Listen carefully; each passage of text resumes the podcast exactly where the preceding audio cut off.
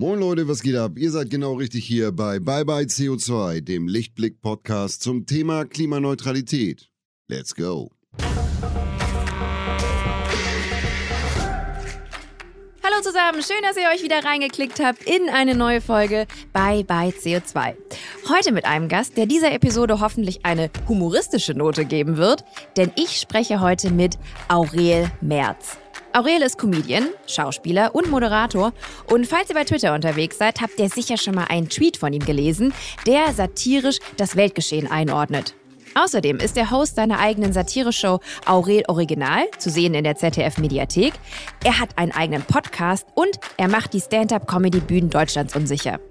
Aurel und ich sprechen heute darüber, warum er Comedy nutzt, um auf gesellschaftskritische Themen aufmerksam zu machen, ob sich in seinen Augen der Klimaaktivismus zu sehr radikalisiert und wie wir alle dazu beitragen können, eine bessere Meinungs- und Diskussionskultur zu schaffen. Es gibt also sehr viel zu besprechen, deswegen würde ich sagen, los geht's.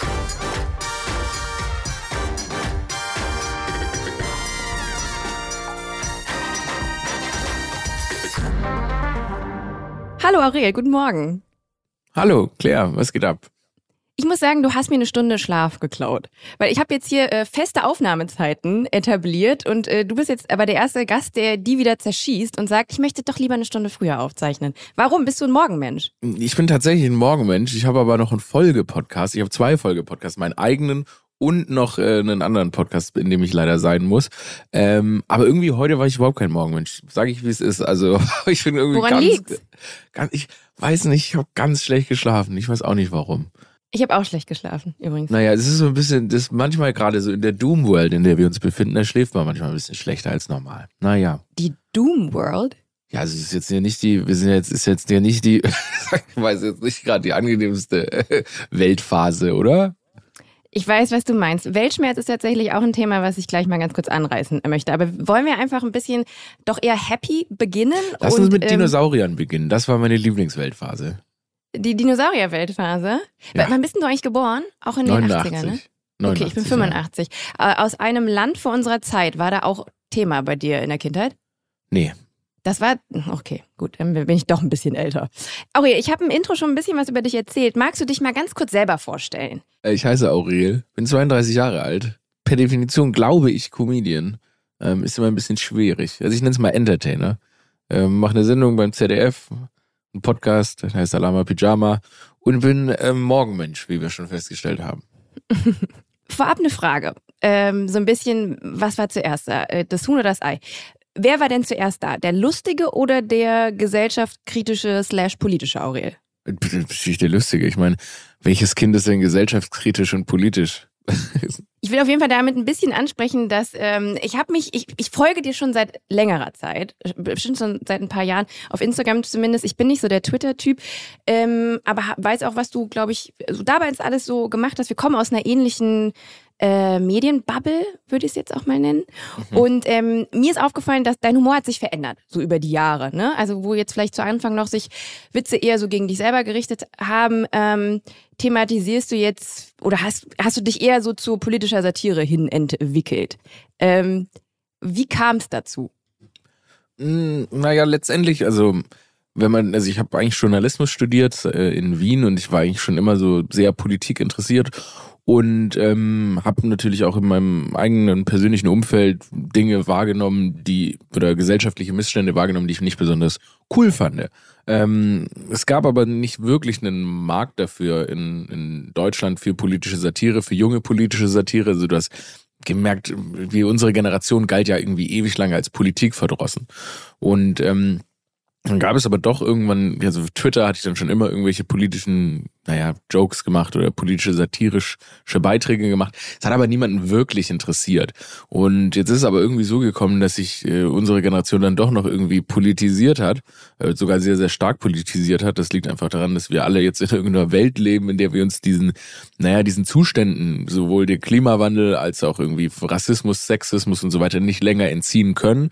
Das hat sich aufgebauscht und dann haben die Leute angefangen, sich endlich für Politik, also Politik und ähm, gesellschaftliche Probleme und so weiter zu interessieren, was mir dann natürlich die Möglichkeit gegeben hat, meinen Content, also auch meinen öffentlichen Content, ähm, auch Fernsehcontent und so weiter, äh, dem anzupassen und eben auch ähm, diese Themen in meinen Sendungen behandeln zu dürfen. Warum packst du denn genau diese Themen in, äh, in Humor? Also warum Comedy? Ist es irgendwie ein, ein Kommunikationstool? Ist es, weil du damit eben auch nochmal, keine Ahnung, eine andere Zielgruppe erreichen willst? Ähm, warum dann gerade dann Comedy? Naja, im Endeffekt ist das das Mittel, das ich bedienen kann. Ich bin, ich, ich habe, ich habe es nicht in mir, ein komplett ernsthafter Journalist zu sein. Äh, es würde meiner Persönlichkeit nicht entsprechen. Und ich halte es persönlich einfach für das richtige Tool, um ähm, quasi Interesse bei den Menschen zu schaffen, die sich vielleicht sonst nicht für diese Missstände interessieren würden. Ich meine, wenn man es jetzt gerade merkt, wir leben in Zeiten, in denen ist alles sehr, sehr. Ich meine, gerade eben habe ich für einen anderen Podcast ähm, ein News-Sheet durchgelesen und mir diese News nach und nach reingehämmert. Und es ist schon auch teilweise, ich meine, es ist heftig und es kommt in einer unglaublichen in Fülle und man weiß auch gar nicht mehr, wohin mit den Problemen und so weiter. Und wenn man das Ganze natürlich in Comedy verpackt, das heißt den Menschen die Möglichkeit gibt, auch mal drüber zu lachen ähm, und irgendwie quasi das, das Lustige im Elend zu finden, ähm, dann ist es sehr, sehr viel einfacher zu konsumieren und irgendwie auch bei Menschen für Interesse zu sorgen, die diese News dann vielleicht nicht mitbekommen hätten, auch wenn sie für sie relevant wären. Und ist es auch ein bisschen so Selbstverarbeitung, Selbsttherapie? Ja, auf jeden Fall. ist auf jeden Fall. Ich finde, es ist sehr, sehr viel einfacher, auch persönlich, wenn man, ähm, wenn man wie ich sowieso halt sehr, sehr News interessiert ist und Politik und an gesellschaftlichen Themen interessiert ist, dann ist es schon auch ganz geil, wenn man sie sich anliest und sich denkt, okay, ja, wir sind alle am Arsch. Ähm, naja, dann lass uns wenigstens ein bisschen Spaß damit haben. Ähm, das hilft mir auf jeden Fall sehr darüber zu lustig zu twittern und so weiter. Das ist da, wenn man jetzt meine, mein, mein, zum Beispiel gerade mein, mein Twitter analysieren würde, dann merkt man auch immer, welches Thema mich jetzt gerade für eine Stunde beschäftigt, weil dann kann es sein, dass zu einem Thema kommen zehn Tweets und danach habe ich das persönlich dann verarbeitet. Ich bin gestern mal durchgescrollt. Wie gesagt, ich bin nicht der Twitter-Typ und musste ein bisschen was nachholen. Und ähm, du hast dich auf jeden Fall kürzlich sehr an Mats Hummels abgearbeitet. Ähm, das war, glaube ich, ein Thema, das dich äh, kurz äh, sehr beschäftigt hat. Ähm, wie wählst denn du deine Themen? Also ist das super impulsiv, wie du sagst, oder hast du auch irgendwie eine Agenda? komplett impulsiv. Jetzt im Fall von Mats Hummels war es einfach so, dass ich mir, dass ich mir gestern, es war mehr so, oh, das ist so ein leichtes, angenehmes Thema. Ich, ich fand, das war in dem ganzen, in dem ganzen, äh, zwischen den ganzen anderen Themen, die wir hatten, fand ich das irgendwie, ich fand das irgendwie niemand, also nie, in dieser ganzen Geschichte habe ich das Gefühl, ist eigentlich niemand jetzt ein besonderes Opfer, sondern diese Leute haben alle entschieden, in besonderem Maße auf Promi-Flash-Seiten in der Öffentlichkeit zu stehen. Ähm, selbst Mats Hummels kommt in der Story eigentlich ganz hervorragend weg und ich habe ihn ja auch eher gefeiert, also ein bisschen ironisch, aber habe ihn trotzdem gefeiert. Ähm, und deshalb fand ich das ein ganz angenehmes Thema, in dem niemand verletzt wird und am Ende alle irgendwie, naja, man mal kurz für ein paar Minuten alle anderen Themen vergessen kann. Ja, erschreckenderweise äh, passiert das bei mir aktuell, wenn ich ähm, mir so Corona-News durchlese, ne, wo man dann irgendwie noch vor einem Jahr crazy alarmiert war. So, das ist ja jetzt quasi, das sind ja jetzt aktuell schon fast wieder ein bisschen die Happy News. Das ja. fühlt sich so boulevardesk an, ja, ne? Ja, wenn sie irgendwie steigende Corona-Zahlen, du so, ja. Ähm, Du hast mal in einem Interview gesagt, dass Comedy wie ein Schutzpanzer ist. Wie ist das gemeint? Naja, im Endeffekt, klar, wenn du, ich, also ich meinte das damit, dass wenn du, wenn du äh, auf eine Bühne gehst und Witze über dich selbst macht, beziehungsweise auch diesen, dieses ein sehr, sehr intimer Moment auf eine Bühne zu gehen und dann einfach von deinem Privatleben zu erzählen. Ähm, und in dem Moment, in dem du das machst und in der Hinsicht auch total offen bist und auch zeigst, dass du ähm, ja, naja, du hast schon drüber nachgedacht, was du für ein Idiot bist, äh, dann machst du dich quasi in gewisser Weise ein bisschen unverwundbar dem gegenüber, was andere über dich sagen können. Und auch mit Beleidigungen oder Unterstellungen oder irgendwie diesem ganzen Blödsinn, der auch mit einer gewissen Öffentlichkeit, aber auch mit Privatleben einhergeht, ähm, wenn du quasi durch die Comedy dich da sowieso öffnest, dann äh, fühlt sich das schon, fühlst du dich einfach ein bisschen unverwundbarer, weil du hast, du hast eh schon alle deine Fehler auf die Bühne gelegt. Also was äh, wollen dann die anderen noch tun? Und ich fand es damals, als ich angefangen habe, Comedy zu machen, sehr, sehr, äh, ja, sehr, sehr befreiend, weil ich eben aus kam aus, aus Stuttgart, so einer Stadt, wo irgendwie alle, so, so war natürlich meine individuelle Wahrnehmung, die Leute immer so interessieren sich alle für einen, lästern immer alle über einen, haben alle irgendwie irgendwas im Kopf. Und in dem Moment, in dem man sich hinstellt und sagt, und da, also man baut in dieser Stadt so einen Schutzpanzer auf. Und in dem Moment, in dem du den Panzer eigentlich wegwirfst und sagst, ja, okay, I'm an idiot, it's okay, ähm, be befreit man sich quasi von diesen, von diesem ganzen, von diesem ganzen äh, Dingen, die andere über einen sagen können. Ist es denn, also machst du dich da wirklich nackig oder machst du da quasi den, die Kunstfigur Aurel Merz nackig? Also in, in, ich bin in meinem Content schon sehr, sehr ich. Ich meine, ich, also ich habe jetzt keine wirkliche Kunstfigur. Ähm, ich bin schon relativ offen. Es gibt natürlich Dinge so äh, Privatleben und also beziehungsweise speziell die Personen in meinem Privatleben, ähm, wie Familie und so weiter, die äh, also die schirmen mich ab und es geht auch keine Sau was an und die, so, solche Leute haben auch nichts auf Promi-Flash zu suchen und so weiter. Also das, diese Art äh, nackig machen mache ich nicht, aber was meine Persönlichkeit angeht, habe ich jetzt nicht äh, besonders viele Geheimnisse und ähm, habe da auch kein Problem, ähm, mich dann nackig zu machen. Ich finde nämlich, ich finde es auch immer ganz spannend bei, bei Comedy, wenn du, wie gesagt, du hast ja diesen du öffnest dich ja und äh, machst den Witz schon über dich selbst, dann kannst du dich auch komplett nackig machen. Deshalb ähm, habe ich eigentlich gar nicht so viel Kunstfigur, was vielleicht ein Fehler ist. Mal gucken langfristig. Mir ist aber aufgefallen, okay, deine Familie und deine Liebsten schirmst du ab, aber nicht deine Katze oder Katzin. Das habe ich jetzt leider nicht. Ja, das ist gut. Ich habe ich hab immer so Leihkatzen quasi. Das ist, ähm, die Katzen von meiner meiner Schwester und äh, von von Freunden und so weiter. Und die werden immer hier abgesetzt äh, wenn irgendjemand irgendwo hin muss. Ich liebe nämlich Katzen. Ähm, und ja, die prostituiere ich auch in meinen Insta-Stories. Aber das ist raus. gut zu wissen, weil ich habe nämlich auch eine Katze seit ein paar Monaten und ich weiß noch nicht genau, was ich mit der mache, wenn ich mal länger weg bin. Aber ich kann die dann vielleicht einfach vorbei. bei dir absitzen. Ja, bringen Sie, bringen Sie vorbei. Wohnst du in Berlin? Ja. Ne? Ja, ja. Ja, hast, du so ein, hast du so ein kleines Katzenparadies? Hast du so einen Katzenkratzbaum auch? Ich habe die, die, also die, ich habe einen tatsächlich, ich habe sogar jetzt einen. Ja, tatsächlich. Meine Schwester hat noch einen auf der Straße gefunden und den hat sie dann bei What? mir abgestellt. Ja. Das ist aber sehr nachhaltig. Ja. Also ich habe, ähm, ja, ich bin ein Katzenparadies. Okay, wow. Hat die da auch äh, Auslauf? Also raus würde ich sie nicht lassen, aber sie, ich, ich sag mal, sie hat genug Platz, ja. Okay, mega. Heißt Betty, damit du schon mal vorbereitet bist. Eine weitere Sache, die du mal in einem Interview gesagt hast, wir kriegen eine gesündere Gesprächskultur, wenn wir erstmal drüber lachen und dann gucken, was wir verändern können. Was sagst du denn, ist an unserer Gesprächs- und Diskussionskultur problematisch? Vielleicht auch ein bisschen gemessen daran, was du so erlebst. Ne? Gerade wenn bei dir dann mal so der eine oder andere Tweet Wellen schlägt. So, was geht vielleicht auch gerade in, in Deutschland da so ein bisschen schief und funktioniert nicht? Mm, also ich habe grundsätzlich das Gefühl, dass es ist, ähm, wenn man das ist you either with me or against me. Die Leute haben so die, es gibt gar keine Abstufungen mehr, sondern du bist entweder exakt meiner Meinung oder deine Meinung ist falsch. Und es ist auch nicht so, okay, ja, mehr oder weniger, aber nee, nee, nee, es muss exakt die Meinung sein. Ich habe das Gefühl, so ein bisschen so in der, in der Meinung der Leute haben die sich alle so ein bisschen radikalisiert und es, sind auch, es wird auch immer schwieriger, die Meinung zu ändern. Ich habe das Gefühl, Dinge werden einfach massiv aus dem Kontext gerissen. Das heißt, es wird nie, nicht mehr beachtet, okay, wie ist das überhaupt gemeint und so weiter. Es wird alles verkürzt dargestellt in jeglicher Kommunikation.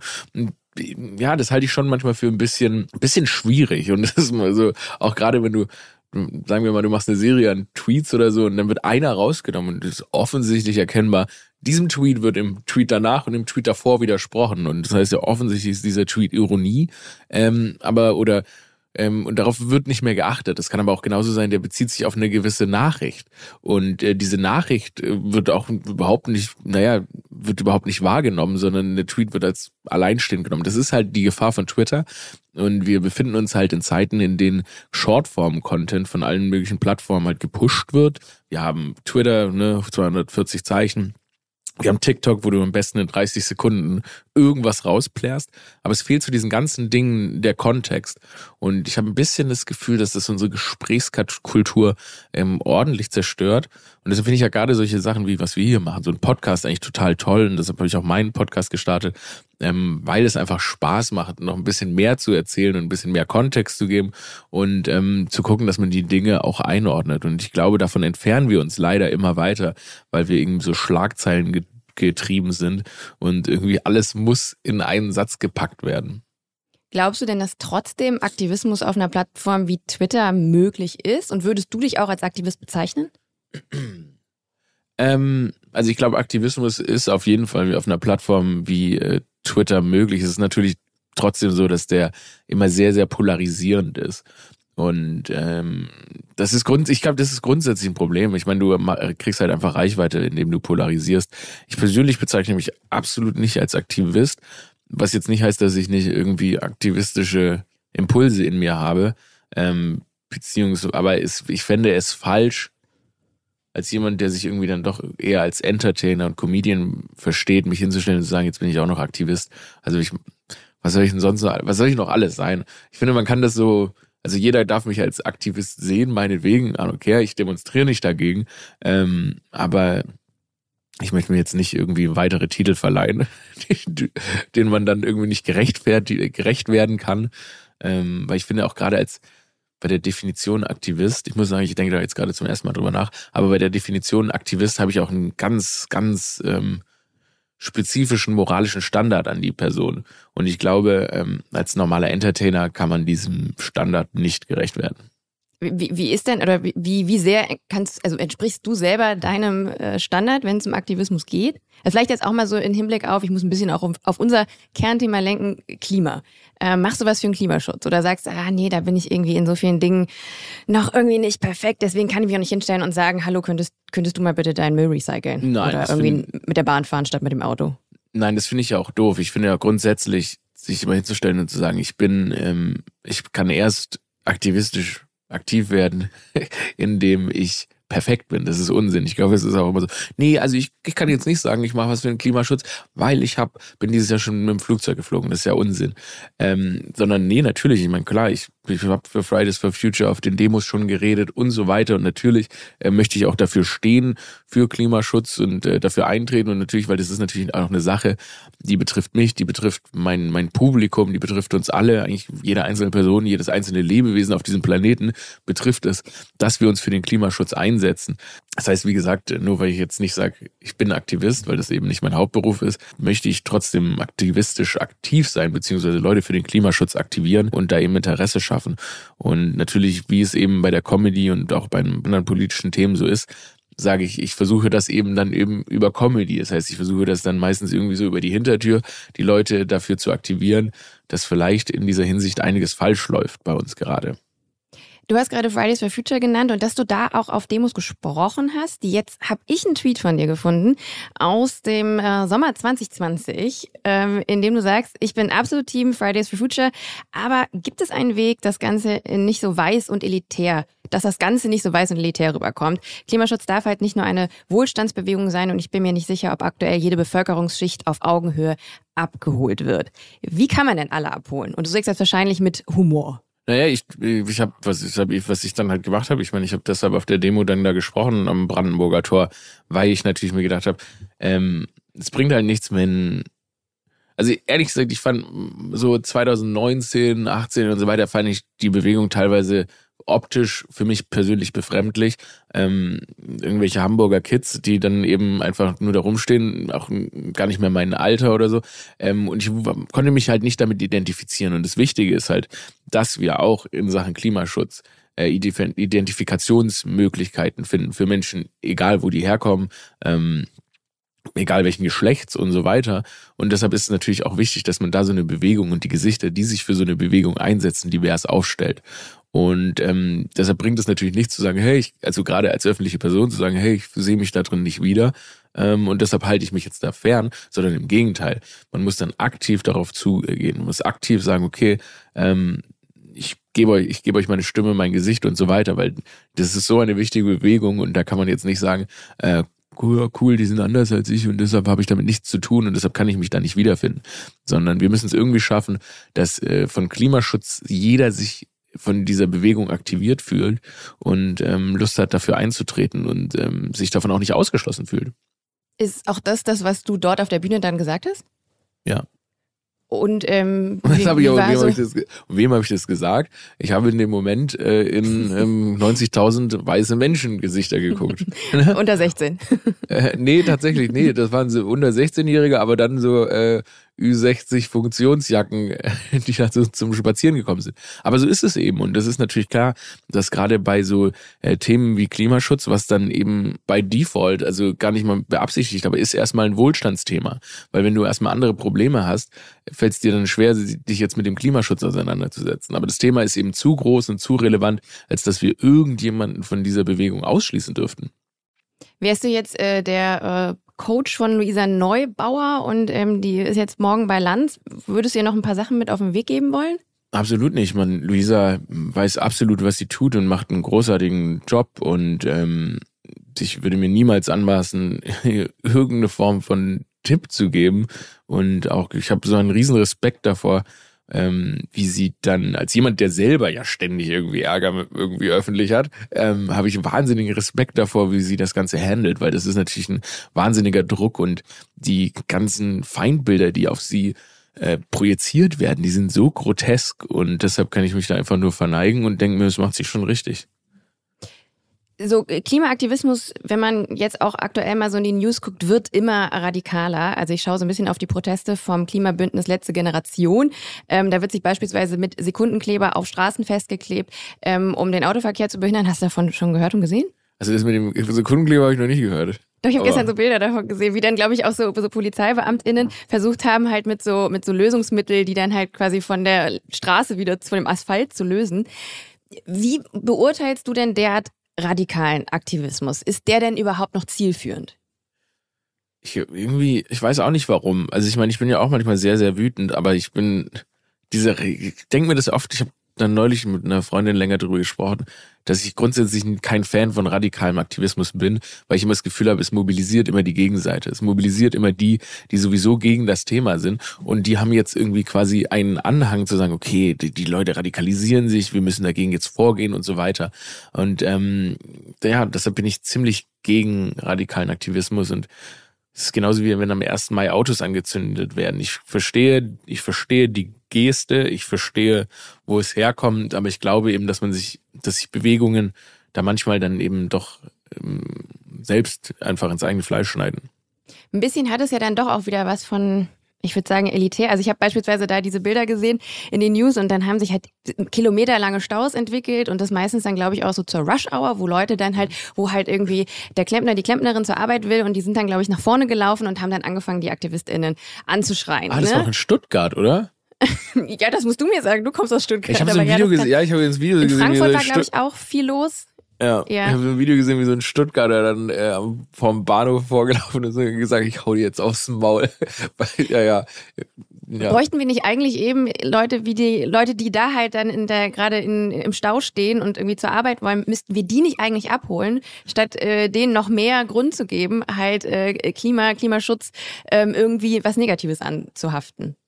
Absolut, absolut. Das ist, ist natürlich schwierig, weil du, klar, die Leute wissen jetzt, okay, die demonstrieren gegen den Klimaschutz, aber du machst dich einmal selbst zum Feindbild, ähm, anstatt irgendwie wirklich irgendwie irgendwelche Informationen diesen Menschen zu geben, sondern die Leute stehen am Ende des Stau, das ist die Geschichte, die sie erklären.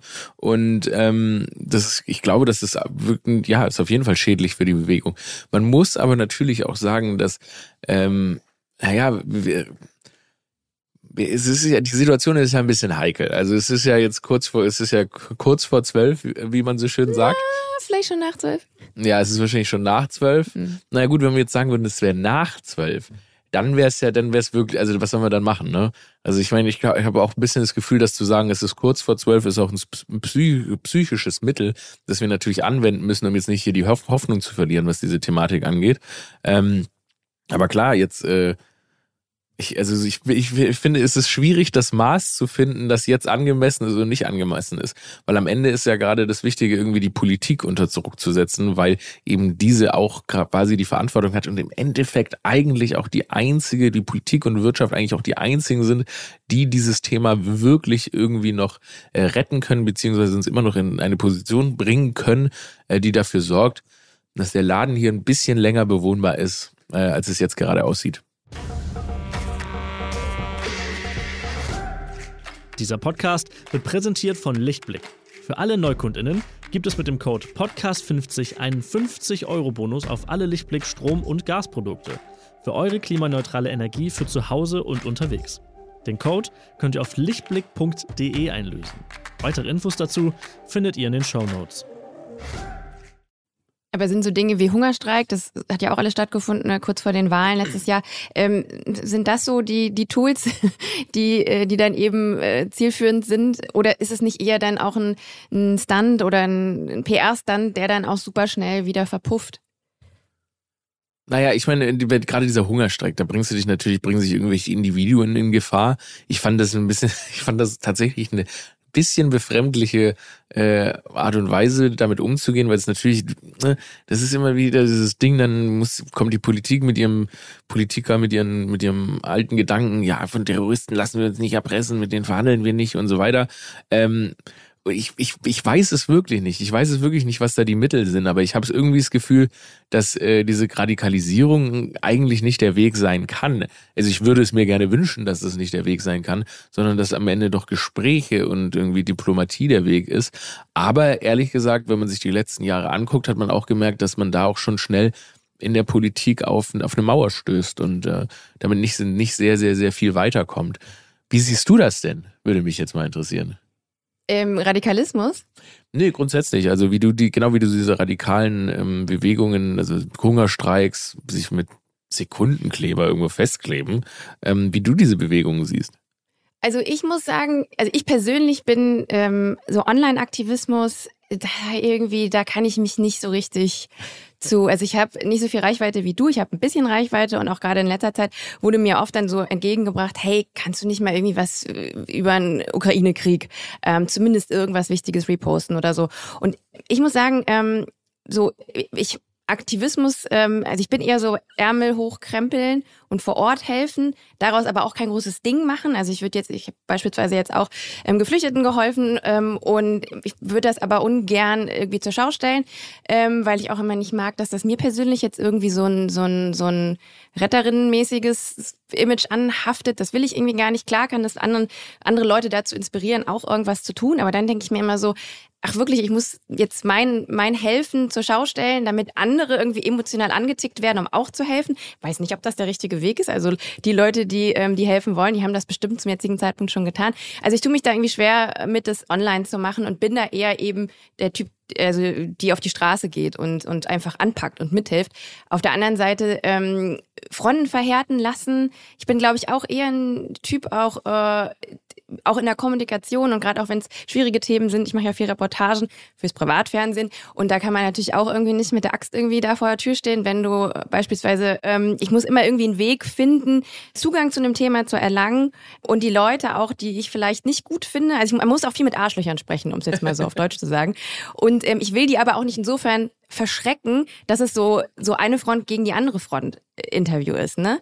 So, mhm. ich glaube, weil, weil man so, ich bin da total bei dir. Man muss irgendwie in den Dialog geraten und man muss sich auch die andere Seite anhören, so scheiße wie die andere Seite auch ist, damit man sich in irgendeiner Weise auch entgegenkommt und irgendwo man muss sich wahrscheinlich auf der Mitte treffen. Es geht nicht anders.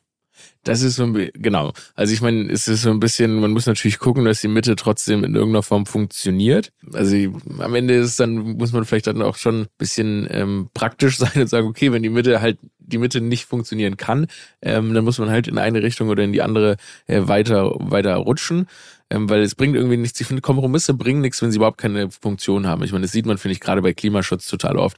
Das dann wird dann einfach irgendwie eine Art Energieform, wird irgendwie umgelabelt in, was weiß ich, ist dann doch eine grüne Energie, aber es ist immer noch wahnsinnig schädlich. Das ist dann so ein dämlicher Kompromiss, der niemandem was bringt.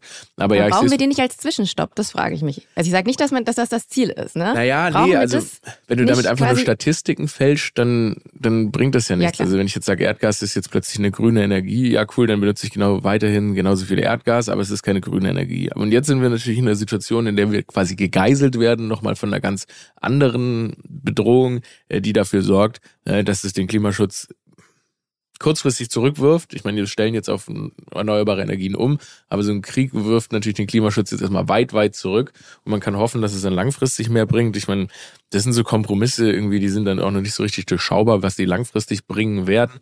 Ähm, und was jetzt so Aktivismus angeht, ich gerade so bei so Online-Aktivismus, dass du sagtest, es macht schon Sinn, glaube ich, so eine gewisse Vorbildfunktion einzunehmen und keine Ahnung, was ist ich, Angebote zu zeigen, wo man irgendwie helfen kann, damit auch andere das machen.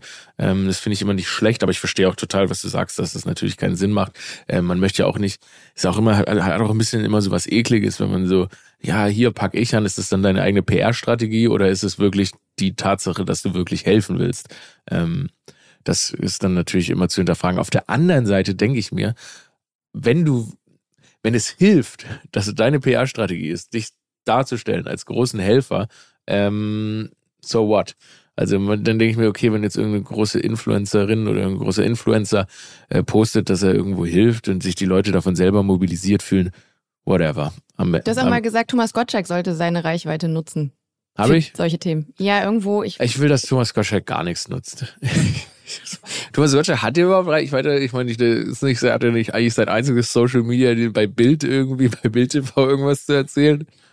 Hat er gar kein Instagram, Twitter, sonst was? Ich weiß nicht, ich weiß es nicht. Keine, ich ich habe ihn letztens mal beim Frühstücken gesehen. Da saß er am Nebentisch. Ich war in so einem, habe ich geschenkt bekommen zum Geburtstag, war ich in so einem sehr fancy Hotel in Berlin, habe gefrühstückt und dann kam er irgendwie rein und das ist immer so ein bisschen wie, als würde so, ein, so jemand in so ein Maskottchenkostüm reinkommen ja, ja, in den Raum. Auf jeden Fall. Es so Mickey Mouse zum Beispiel. Ja, gute Geschichte, kleine Abschweife zu Thomas Gottschalk. Ich habe gehört, Thomas Gottschalk, der ähm, in Baden-Baden nimmt der, wenn der da ist, dann nimmt der einfach keine Taxis, sondern der fragt Privatpersonen. Der schaut nach einem schönen Auto, klopft an und fragt, ah, könnte ich bitte zum Bahnhof gefahren werden? Und dann fahren die ihn zum Bahnhof, weil die sich natürlich freuen, dass Thomas Gottschalk kurz zum Bahnhof von ihnen gefahren werden will. Und dann unterhält er sich da und das genießt er eben auch. Ach, das, irgendwie finde ich es auch schön. Finde ich auch schön. Haben mir Pia Krause erzählt, nur falls sie, falls es drin bleibt und die, und die Quelle nicht an mir hängen bleibt. Okay, falls sich der, äh, falls sich der Rechtsanwalt meldet von Thomas Gottschalk. Ähm, ich wollte mit dir eine Sache machen. Der Faktencheck. Ich würde dir ein Perfekt in Bezug auf das Thema Nachhaltigkeit bzw. Klimaschutz vorlesen. Und deine Aufgabe, Aurel, ist zu sagen, ob der Fakt stimmt oder nicht. Okay. Okay.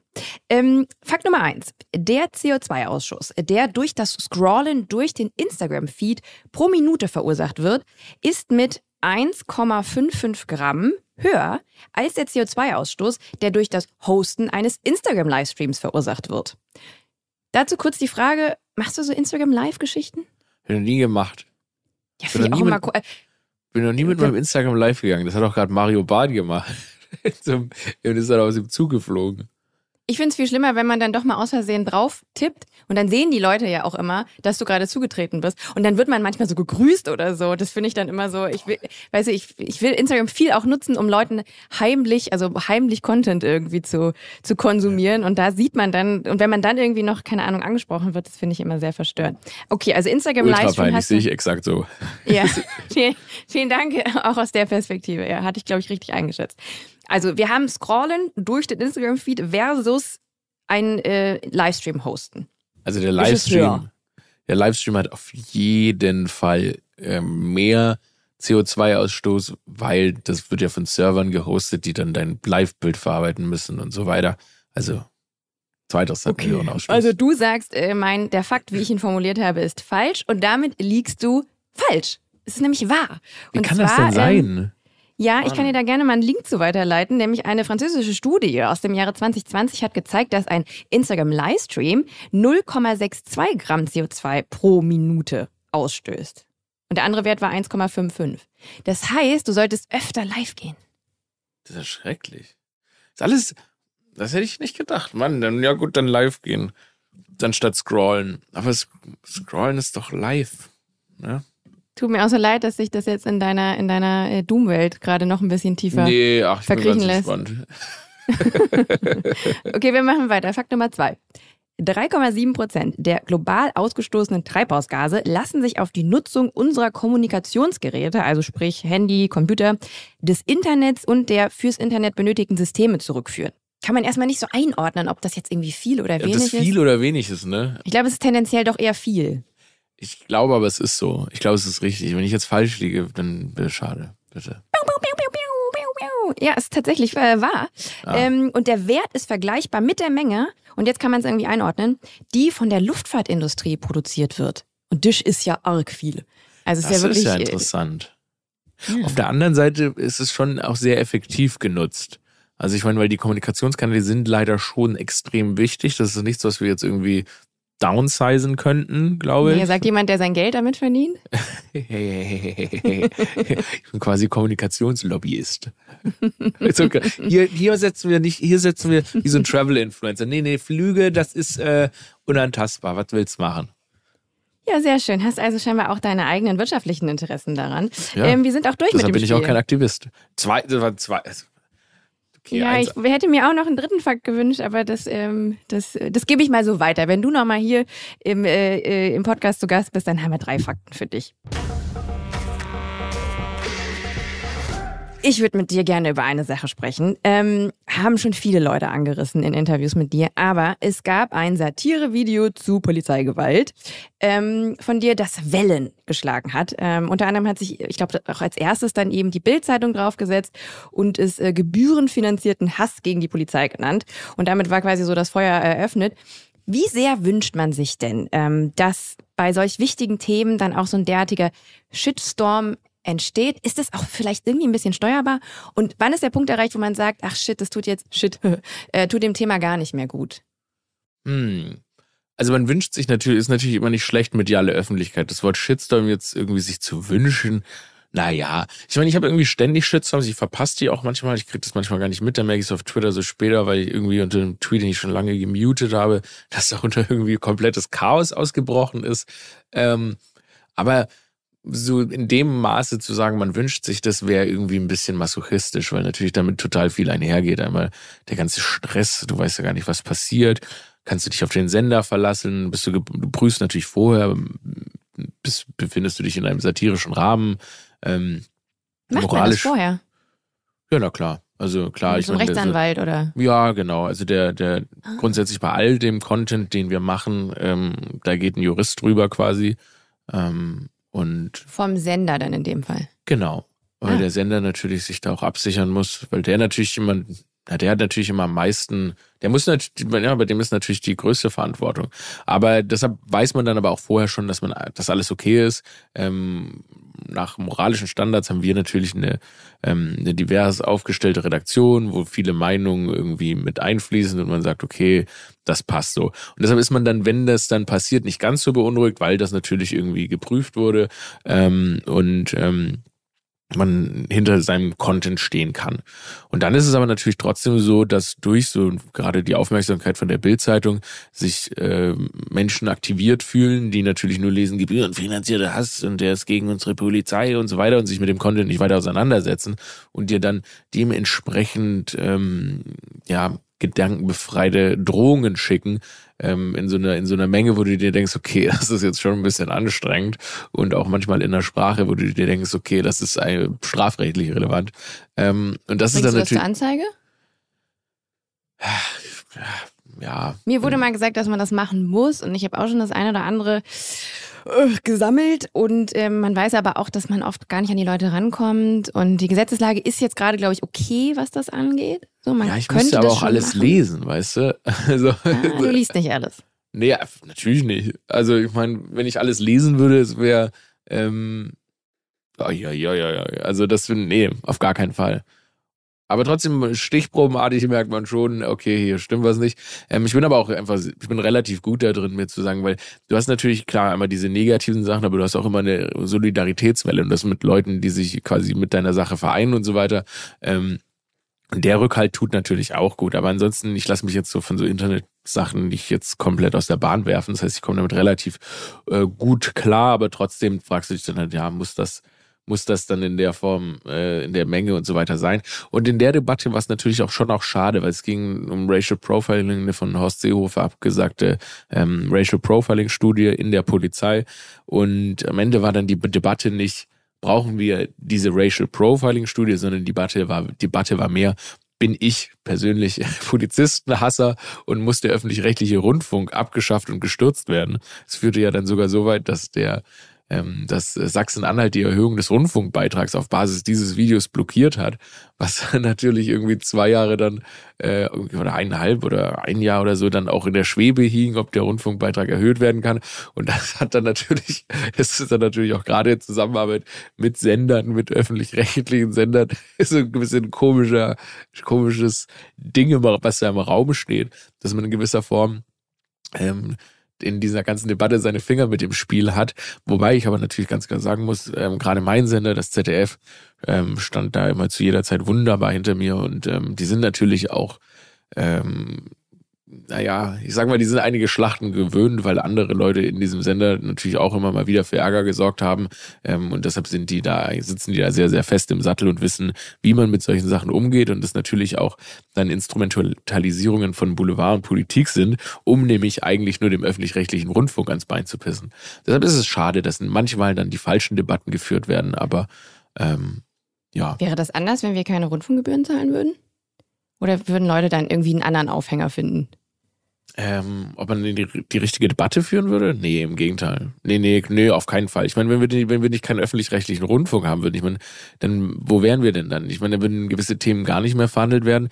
Ähm, vieles, viel, viel mehr wäre alles einfach nur noch nach, äh, nach der Wirtschaft abgestimmt. Ne? Dann könntest du, könntest du, ich meine, dadurch, dass wir eben diesen Beitrag zahlen, können gewisse Leute eben journalistisch frei arbeiten und eben auch ähm, Dinge, die vielleicht wirtschaftlich sich nicht rechnen, können entstehen. Das hat einmal einen künstlerischen Wert, aber auch, finde ich, einen journalistischen Wert. Und deshalb äh, bin, also ich, als klar, das, klingt jetzt doof, als jemand, der eine Sendung beim öffentlich-rechtlichen Rundfunk hat, ähm, halte ich den öffentlich-rechtlichen Rundfunk total für wahnsinnig wichtig. Also auch ohne mein eigenes Zutun in, die, in diesem öffentlich-rechtlichen Rundfunk. Und mir persönlich ist ja auch wichtig, dass ich in meiner Kunst unabhängig vom, vom, vom öffentlich-rechtlichen Rundfunk bin. Also deshalb ist mir auch wichtig, irgendwie, es klingt doof, aber auch privatwirtschaftliche Projekte zu haben, äh, die funktionieren, damit ich keine Abhängigkeit habe. Ähm, ich möchte auch keine Abhängigkeit, ich möchte auch keine Abhängigkeit von einem Privatsender. Ich möchte unabhängig eigentlich so wie bei mir. von allen meine, nee, aber ich möchte halt einfach unabhängig von allen meine, meine Arbeit machen. Ich meine, dieser Podcast gehört ja als, oder? Gehört er einem Privatsender? Ich weiß es nicht. Wer da noch nee, der, der gehört nicht meinem Privatsender. Nee, ich gehöre nee, nee. meinem Privatsender. Du ich Privat. meinte das übrigens nicht so. Ich bin auch total bei dir, dass ähm, öffentlich-rechtlich äh, wichtig ist. Mir ging es ein bisschen so darum, weil da hast du, glaube ich, auch mal drüber ähm, erzählt oder ich habe einen Tweet gesehen, ähm, immer, dass sich Leute mal sehr schnell irgendwie betroffen fühlen, weil sie das Gefühl haben, ähm, ich komme irgendwie jetzt zu kurz. Also ich glaube, du hast mal ein Beispiel genannt, als es darum ging, ob Periodenprodukte kostenfrei ja. sein sollen, hat irgendein Typ getwittert, ja, äh, wenn das aber so weit kommt, dann will ich aber auch, dass Einwegrasierer und Rasierschaum äh, kostenfrei ist für mich. Und das meine ich gerade so ein bisschen, ne? Weil bei der Debatte war ja halt auch, ich zahle Rundfunkgebühren, das ist mein Geld. Und dass dann immer sofort Leute sagen, dann will ich aber hier irgendwie auch einen Vorteil für mich oder weißt du so? Ja, das ist total interessant, weil die, genau, das ist tatsächlich so. Die Leute, ich habe es so absurd, weil ich habe ich mich bei dieser, gerade bei dieser Debatte von, von ähm, von äh, diesen Tamponprodukten oder so weiter. Die Leute denken immer, ja, okay, aber ich kriege jetzt nichts umsonst, aber bei der öffentlich-rechtliche Rundfunk hat ja ein sehr, sehr breites Spektrum an Angeboten, ne? Also ich meine, jeder findet da ja was. Ich habe, ich meine, wahrscheinlich, was weiß ich, wie viel unserer GZ geht für Traumschiff und Helene Fischer und so ein Zeug drauf. Ich ähm, liebe Traumschiff, also wirklich, ich lasse wirklich nichts auf das Traumschiff kommen. Und ich bin auch ein bisschen traurig, dass jetzt kommt wieder Ostern, ist jetzt wieder soweit, ne? Und dann ist so eine Durststrecke bis Weihnachten oder Neujahr dann. Das wird schlimm für mich. Also ey, Ach, hier Mann. nichts gegen Traum. Ich ja, bin diejenige, guck, die Rundfunkgebühren fürs Traumschiff zahlt. Ja, das meine ich ja. Und so jede, guck, je, jeder Topf findet da seinen Deckel. Das ist ein ganz toller Gemischtwarenladen und für jeden ist irgendwie was dabei. Und ich finde es dann immer lustig, wenn dann so, und damit das bezahle ich mit meinen Rundfunkgebühren. Schreiben mir so Leute, ja, aber du bezahlst auch ganz andere Sachen. Und machen wir uns nichts vor ich schluck jetzt nicht den Großteil der Rundfunkgebühren. Also nicht mal, nicht mal, nicht mal 0,1 Cent von deinem Rundfunkgebühren landen in meinen Produkten, Projekten und so weiter. Und es fühlt sich, die Leute denken mir so, als würden sie mir das bar überweisen und das würde einfach bei mir landen und ich, würde das ist nicht so. als würde man so, ja, alle Leute aus Sachsen-Anhalt, eure Rundfunkgebühren gehen straight auf mein Konto und davon, die, denken auch immer, meine Tweets seien so finanziert. Und diese, sowas wie diese Tweets finanzieren wir dann. Nein, tut ihr nicht. Nein, das ist einfach nicht so. Und das ist, ähm, vielleicht muss man da auch manchmal ein bisschen aufklären, was eigentlich mit dem Geld passiert. Ich glaube, vielleicht ist da ein bisschen mehr Transparenz eigentlich gar nicht schlecht, ähm, um das irgendwie in der Kommunikation ein bisschen für die Leute verständlicher zu machen, dass ihre große Helene Fischer alles bekommt. Du sag mal, manchmal wirst du auch so ungewollt zum Sprachrohr für Themen, wo ich jetzt behaupten würde, da bist du gar kein Experte. Ähm, so oder bist du Reitsport begeistert schon immer gewesen oder war das auch eher äh, impulsiv? Hast mal einen Tweet abgesetzt und dann auf einmal bist du da in diesen Sturm geraten? Interessanterweise bin ich großer Olympia-Fan. Also ich wollte früher mal zu Olympia als Leichtathlet und ähm, ja. Und, in was für ähm, einer, in was für einer, oder sind das immer verschiedene? 100 Meter. Äh, 100 Meter wollte ich machen. Oh Gott, da Ähm, wäre ich so schlecht drin. Gott. oh Gott. Ich musste mal Bundesjugendspiele vor ein paar Jahren für Galileo machen, so unangekündigt. Und ich weiß noch, dass ich auch, ist das das, wo, was hast du eine gute Zeit? So als, als Teenager vielleicht, weil ich bin da gegen TeenagerInnen angetreten. Das war, weiß ich nicht. Ich war auf jeden Fall sechs Sekunden langsamer als alle anderen Mädels. das ist schon und, viel äh, für so eine kurze Strecke, Boah, ja. ja, ja, ja, ja, ja. Okay, also Olympia. Nee, das hat mich grundsätzlich äh, Olympia interessiert. Und ich weiß nicht, es braucht gar nicht so viel Expertentum, um zu sehen, dass wenn Pferde in so einem Container nach Tokio geschifft werden und äh, dann als Begründung geht, nee, das macht denen nichts aus, die haben dann nur ein bisschen Jetset, äh, Jetlag, ich meine, das sind Pferde. Ähm, und dann Auch eben ein bisschen Jetset. Jetset, ne, Jetset wurde ja dann, hieß ja ein Pferd, das dann also eingeschläfert wurde, weil sich da ein Band gerissen hat. Und ich meine, um das jetzt und zu sehen und dann cripwalken die Pferde da crazy rum und so. Ich glaube, es braucht jetzt nicht wirklich Pferdeexpertentum, um einfach festzustellen, okay, das ist, glaube ich, nicht das, was die Pferde möchten. Ähm, das ist irgendwie schon auch gewisse Quälerei und auch, glaube ich, Tiere in Leistungssport reinzuziehen, ist schon Quälerei. Und ich meine, damit hätte die Sache ja auch beendet sein können, aber wenn man dann so das nicht mal eingesteht, okay, das ist nicht optimal für die Tiere, uns ist das bewusst und wir haben irgendwie den Willen, die Bedingungen für die Tiere im Rahmen unserer Quälerei zumindest zu verbessern, dann ähm, ja, dann hab, da habe ich mich dann in dem Moment halt ein bisschen angestachelt gefühlt und dann habe ich gemerkt, okay, das ist halt eine Community, die in keiner Form ähm, reflektiert darüber, dass die Art und Weise, wie sie eben mit diesen Tieren umgehen, nicht optimal ist. Und äh, dementsprechend habe ich dann da halt eben äh, zwei Wochen lang über Reitsport getwittert und äh, eine kleine Diskussion ausgelöst darüber, ob denn Pferdesport und Pferde bei Olympia, ob die da überhaupt was zu tun haben, weil im Endeffekt ist es ja ähm, ein, ein, sind es ja Olympische Spiele der Menschen und ich weiß nicht, wieso ausgerechnet Pferde damit reingezogen werden. Jetzt sagst du, es braucht kein Expertentum. Braucht es denn vielleicht einfach ein bisschen Empathie, wenn wir jetzt wieder um äh, über unsere Diskussionskultur sprechen? Naja, das Ding ist, und ich glaube, davon ist jeder betroffen. Ähm, du kannst nicht Empathie in jedem Thema voraussetzen, weil da sind immer, spielen immer so viele Faktoren mit rein. Weil wenn ich jetzt aufgezogen werde als jemand, für den Reitsport alles ist oder professioneller Reitsport ist und es ist mein Traum, mit einem Pferd zu Olympia zu gehen, ähm, da muss ich natürlich auch auf meiner Seite empathisch sein und sagen, ja klar, das ist für diese Person nicht einfach zu erkennen, okay, dass das, was ich da mache, wie ich erzogen wurde und so weiter, dass das Quälerei ist. Und ich glaube, grundsätzlich, was in unserer Gesellschaft eher so ein Problem ist, ist, dass wir den Menschen eigentlich gar keine Zeit geben, ihre Meinung zu ändern. Also wir, ich, manchmal merke ich auch, mache ich was, sage ich was und ich merke so, jemand kritisiert mich dafür und ich so, hä, was ist denn, warum werde ich jetzt kritisiert und so weiter und denke mir, was für eine blöde Menschensau. Und dann denke ich zwei Tage drüber nach und denke so, ah, nee, nee, ich bin auch ein Trottel. Und ähm, deshalb, ich glaube, zur Empathie ist irgendwie auf, auf beiden Seiten wichtig. Also, dass man den Leuten die Möglichkeit gibt, ihre Meinung überhaupt zu ändern und ähm, auf der anderen Seite überhaupt in der Lage ist, irgendwie andere Seiten nachzuvollziehen. Und das machen wir halt nicht mehr, sondern wir sind eigentlich nur noch so, hey, du bist meiner Meinung oder du bist nicht meiner Meinung, du Vollidiot. Weil wir jetzt auch so viel auch über Twitter und all das, was es auch mit einem macht, gerade wenn es irgendwie Wellen schlägt, gesprochen haben. Ich habe gelesen, du hast dir vorgenommen, in Zukunft weniger zu twittern. Stimmt das und hat das mit Elon Musk zu tun? Habe ich das gesagt? Ja, habe ich gesagt, ne? Äh, ja, hat auch mit Elon Musk zu tun. Er hat mein Twitter gekauft. Der hat deinen Twitter gekauft. 9,2 Prozent von meinem Twitter gekauft. Und deshalb will ich weniger, weniger twittern. Nee, tatsächlich habe ich mir vorgenommen, weniger zu twittern, gerade aus diesem Ding, dass ich sage, dass dieser Shortform-Content, ähm, so spaßig er auch ist und so weiter, dass der, glaube ich, zur aktuellen Debatte jetzt nicht so extrem viel beiträgt. Und ich habe auch schon angefangen, weniger zu twittern ähm, und versucht, das Ganze jetzt in ähm, andere Projekte die Energie zu stecken. Und ähm, Das war auch ein bisschen der Pandemie geschuldet, dass du überhaupt so aktiv dann geworden bist, oder? Genau, also mir wurde quasi Stand-up, die Stand-up-Bühne genommen, wo man abends auftreten kann und Stand-up machen kann und äh, die Gedanken loswerden.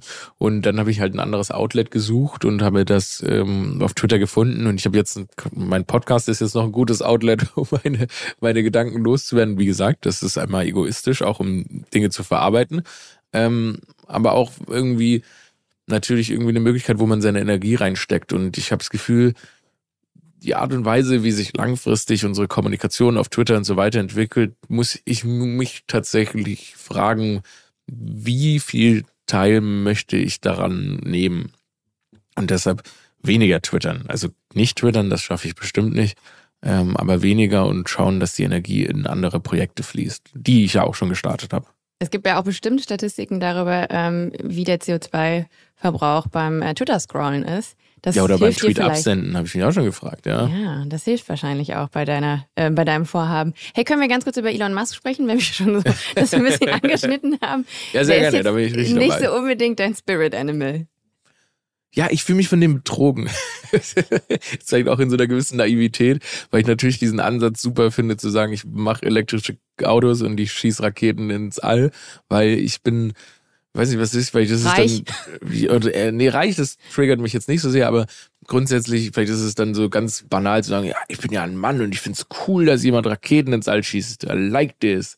Ähm, aber irgendwie habe ich dann seine Persönlichkeit in immer mehr Interviews festgestellt, dass es ihm da tatsächlich jetzt nicht um den, die Rettung des Planeten geht, sondern dass das schon auch sehr, sehr viel Ego-Abgewichse ist und irgendwie die Erfüllung des eigenen Traums auf dem Mars zu sterben und so weiter oder überhaupt gar nicht zu sterben.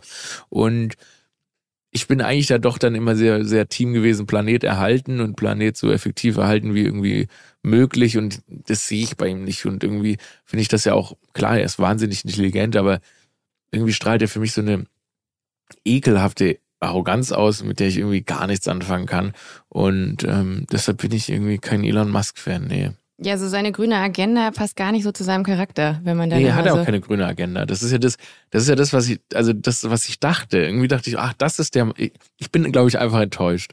Mein erster Eindruck war, ah, das könnte der Typ sein, der die Welt rettet mit tollen Ideen und so weiter und einer schönen grünen Agenda. Aber die ist eigentlich überhaupt nicht vorhanden.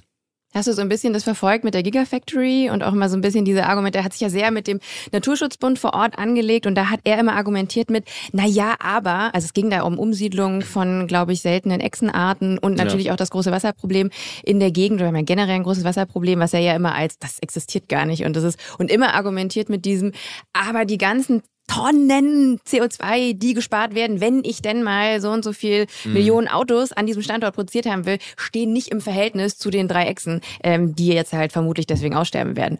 Und das ist so ein bisschen ja auch dieses, also ich bin komplett bei dir und ich finde es auch sehr erfrischend, da endlich jemanden zu treffen, der meine Meinung über Elon Musk shared. Ähm, ich finde, wenn man, wenn man so Umweltschutz im Kleinen nicht hinkriegt, dann darf man das auch im Großen nicht machen. Und ich finde, dafür ist Elon Musk auf jeden Fall, da ist Elon Musk mein Vorbild. Absolut. Ich glaube auch bei so Elon Musk ist so ein bisschen das Problem, wir müssen uns nicht vormachen, der ist natürlich wahnsinnig intelligent auf seine Art und Weise, weil du machst nicht zufällig, baust du nicht solche Unternehmen auf. Ähm, dann musst du schon eine ganz, ganz besondere Art von Mensch sein.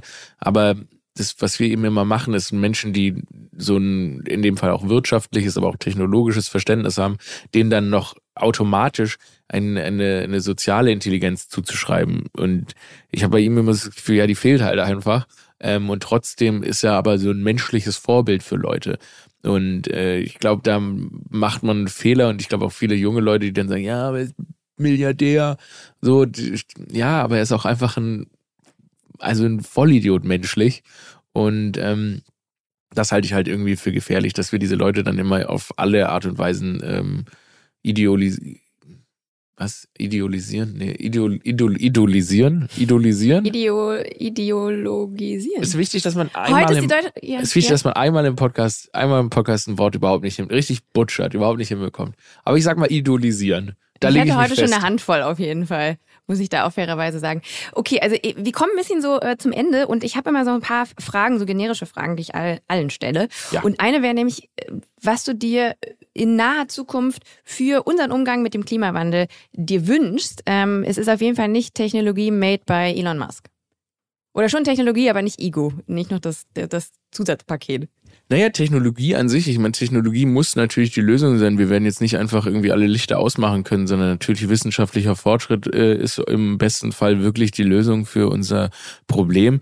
Grundsätzlich glaube ich natürlich, wir müssen einfach äh, ein Verständnis für äh, Klimaschutz äh, in der weiten Bevölkerung bekommen, aber natürlich auch einfach Wirtschaft und Politik müssen die Maßnahmen ergreifen, die dafür sorgen, ähm, dass wir äh, ohne jetzt wirklich tatsächlich, wie, wie gesagt, die wortwörtlich die Lichter auszumachen, ähm, mit dieser Krise umgehen können. Und ähm, ja, was ich mir wünsche, ne, hast du gefragt. Mhm. dass wir es einfach irgendwie hinbekommen, dass das Ganze hier ein bisschen bewohnbar bleibt. Das wünsche ich mir auch. Ähm, allerletzte Frage. Gibt es ein Vorurteil zum Thema Klimaschutz bzw. der Klimakrise, ähm, das du hier unbedingt noch aufklären möchtest? Naja, unbedingt aufklären möchte ich nichts, aber ich glaube, es ist schon wichtig, dass wir anfangen zu differenzieren zwischen äh, Individualkonsum und dem den ganzen Klimaschutz zu schreiben. Natürlich ist es wichtig, dass man im Alltag, dass du, keine Ahnung, Dinge tust, die du tun kannst, dass du Müll trennst, dass du wenn es denn geht, äh, den Zug nimmst statt das Flugzeug und so weiter, dass du schaust, dass dein CO2-Abdruck ähm, im Rahmen bleibt. Aber am Ende ist es natürlich trotzdem so, dass äh, das immer, weil dann heißt es immer, ja, aber du bist auch in Urlaub geflogen. Ja, aber ich, ich bin nicht, äh, bin nicht Mercedes-Benz, die einfach irgendwie tausende Autos bauen, die niemand braucht und so weiter. Und wir befinden uns halt einfach in so einer krassen Produktions- und Konsumspirale, ähm, die von diesen Firmen angetrieben wird, ähm, mit der wir als eine Privatperson gar nichts zu tun haben. Und das sind am Ende dann eben die Dinge, die wirklich dafür sorgen, dass der Planet abgefuckt wird. Und deshalb wäre es cool, wenn wir das auch so sehen würden und ähm, an den richtigen Stellen den Druck erhöhen. Also und nicht jetzt sagen, dass systemisch ist. Ja, genau. Und, und jetzt nicht einfach sagen, dass wenn ja. du, Claire, heute Morgen eine Avocado isst, dass du deshalb jetzt den Planeten zerstört hast. Ah, ja, Finger in die Wunde gelegt. Nee, aber ich bin heute schon Auto gefahren. ja, ja, ja, ja, ja, ja. Aber ich habe bald ein E-Auto. Ja, hast Nutze du? jede Gelegenheit, um das kurz zu Ja, habe ich. Das ist ja cool. Aber, und kein Tesla. Mm. Ich merke übrigens im äh, Verkehr, dass ich mich immer sehr über, letztens hat mich so eine Tesla-Fahrerin geschnitten äh, im Stadtverkehr und da habe ich echt dann so, als ich dann so, als ich vor mir war gesehen habe, ah, Tesla, dachte ich auch so, ja klar, ist ja, ist ja klar, ist ja klar. Das ist, das irgendwie, das ist der neue Porsche, der neue Porsche irgendwie, ja. Ich meine, es ist bestimmt ein mega cooles Auto, also kein, gar kein Zweifel. Aber naja, leid, leider hat es jetzt so ein Arschloch-Branding, schade. Ja. Aurel, ich glaube, du musst in den nächsten, in den nächsten Podcast. Stimmt. Ach, Guck mal, als Punktlandung. Wir haben, wir haben jetzt eine Minute, bevor du weg musst. Oh, Mensch, oh. schade. Möchtest du ja. gerne noch weiter? Wir können gerne noch weitersprechen. Nee, nee, also nee, ich muss ja weg. Aber ja, sonst würde ich gerne bleiben. Wir sehen uns ja wieder, wenn ich dir meine Katze bringe. Wenn ja, ich in Urlaub Betty. Wenn ich im Urlaub ich fahre mit meinem E-Auto. Ja, perfekt. Betty, ja. Mega gut. Ähm, vielen, vielen Dank für deine Zeit. Ich wünsche dir einen schönen Sommer. Der ist ja jetzt auch bald vor der Tür. Ja, stimmt. Geil. Ja, dann danke, Claire. Auf Wiedersehen. So, liebe HörerInnen, an dieser Stelle lasse ich wie immer meinen persönlichen Aha-Moment aus dem Gespräch Revue passieren. Und der war heute, als Aurel davon erzählt hat, dass er trotz absoluter Weltuntergangsstimmung versucht, das Lustige im Elenden zu finden.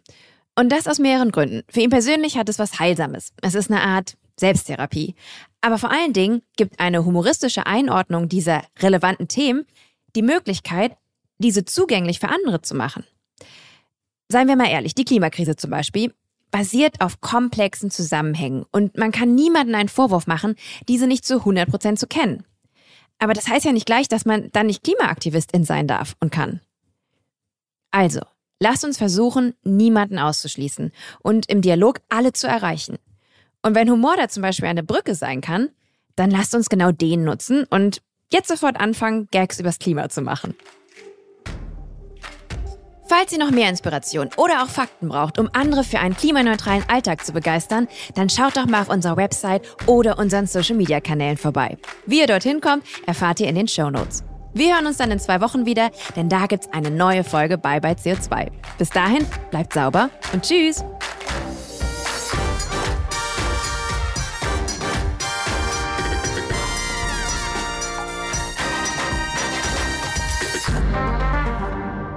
Eine Produktion von Podstars für Lichtblick.